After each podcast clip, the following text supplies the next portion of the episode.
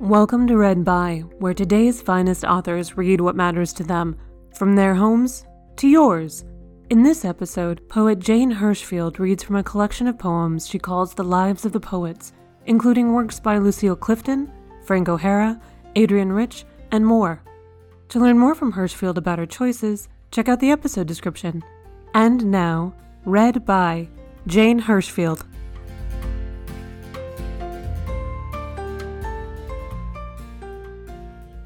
This is Jane Hirshfield reading to you from the hem of Mount Tamalpais in Northern California. Poems are about human lives, their knowing by stories, language, feelings, comprehensions, perplexities, musics. Because the lives of poets include the making of poetry, some poems are about that. I've chosen a half dozen from a range of persons, places, and directions out of a folder I've long been keeping that I think of as the lives of the poets. And because this selection is for the 92nd Street Y, a place where people have long come and will come again to hear poems said by their makers and because we've all been through a year now of pandemic uncertainties, I'm going to begin with two that show the other side of the fabric of public readings. This is Poetry Reading by Anna Swir, translated by Czesław Miłosz and Leonard Nathan from the Polish. Poetry Reading I'm curled into a ball like a dog that is cold. Who will tell me why I was born? Why this monstrosity called life? The telephone rings. I have to give a poetry reading. I enter. A hundred people, a hundred pairs of eyes.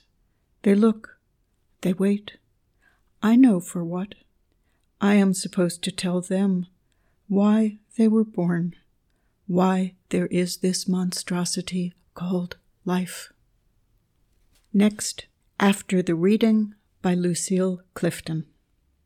Tired from being a poet, I throw myself onto Howard Johnson's bed and long for home, that sad, mysterious country where nobody notices a word I say, nobody thinks more of me or less than they would think of any chattering thing, mice running toward the dark, leaves rubbing against one another, words tumbling together up the long stair, home, my own cheap lamp I can switch off, pretending I'm at peace there in the dark.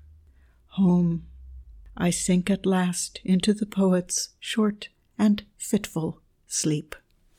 This is the Chinese poet Han Shan, who lived between 680 and 760 CE.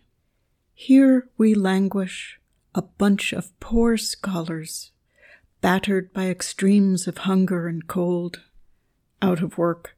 Our only joy is poetry. Scribble, scribble, we wear out our brains. Who will read the work of such men?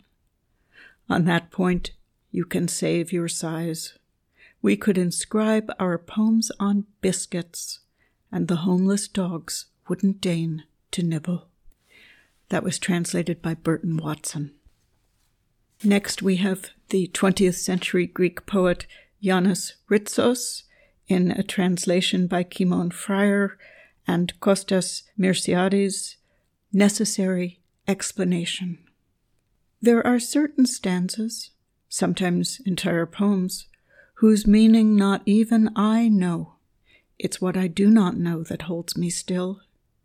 You were right to ask me, but don't ask me. I don't know, I tell you. The parallel lights from the same center, the sound of water falling in winter from an over-brimming drain pipe, or the sound of a water drop as it falls from a rose in a watered garden, slowly, slowly, on a spring evening, like a bird sobbing. I don't know what this sound means.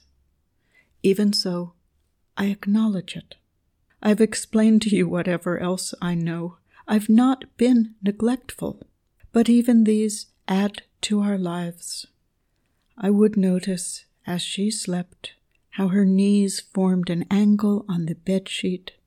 It was not only a matter of love.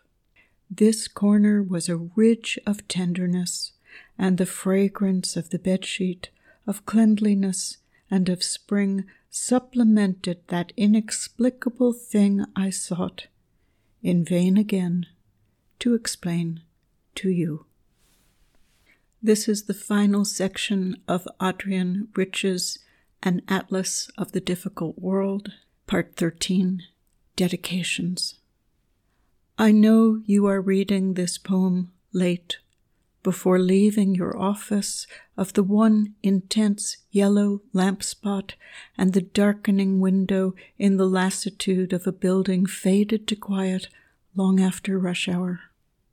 I know you are reading this poem standing up in a bookstore far from the ocean on a gray day of early spring, faint flakes driven across the plain's enormous spaces around you.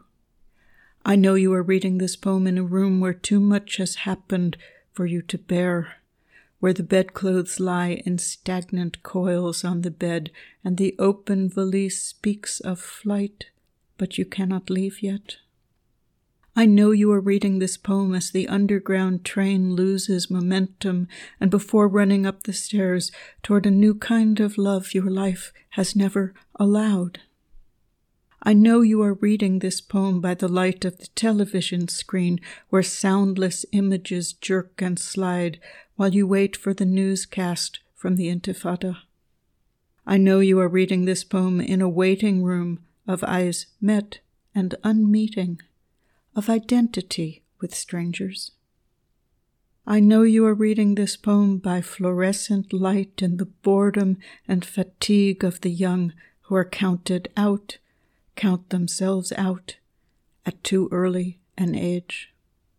I know you are reading this poem through your failing sight, the thick lens enlarging these letters beyond all meaning, yet you read on because even the alphabet is precious.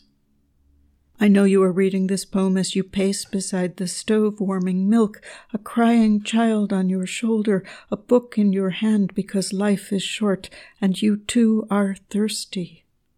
I know you are reading this poem, which is not in your language, guessing at some words while others keep you reading, and I want to know which words they are. I know you are reading this poem listening for something torn between bitterness and hope, turning back once again to the task you cannot refuse. I know you are reading this poem because there is nothing else left to read. There, where you have landed, stripped as you are. And for the last poem, by Frank O'Hara, the New York poet, Autobiographia Literaria. When I was a child, I played by myself in a corner of the schoolyard, all alone. I hated dolls, and I hated games. Animals were not friendly, and birds flew away. If anyone was looking for me, I hid behind a tree and cried out, I am an orphan. And here I am, the center of all beauty, writing these poems. Imagine.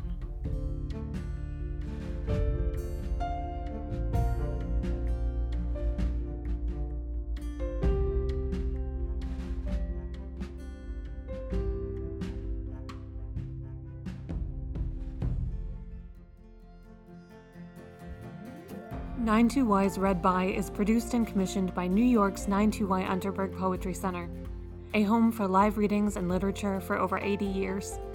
To invite more authors into your home, subscribe to 92Y's Read By wherever you download podcasts.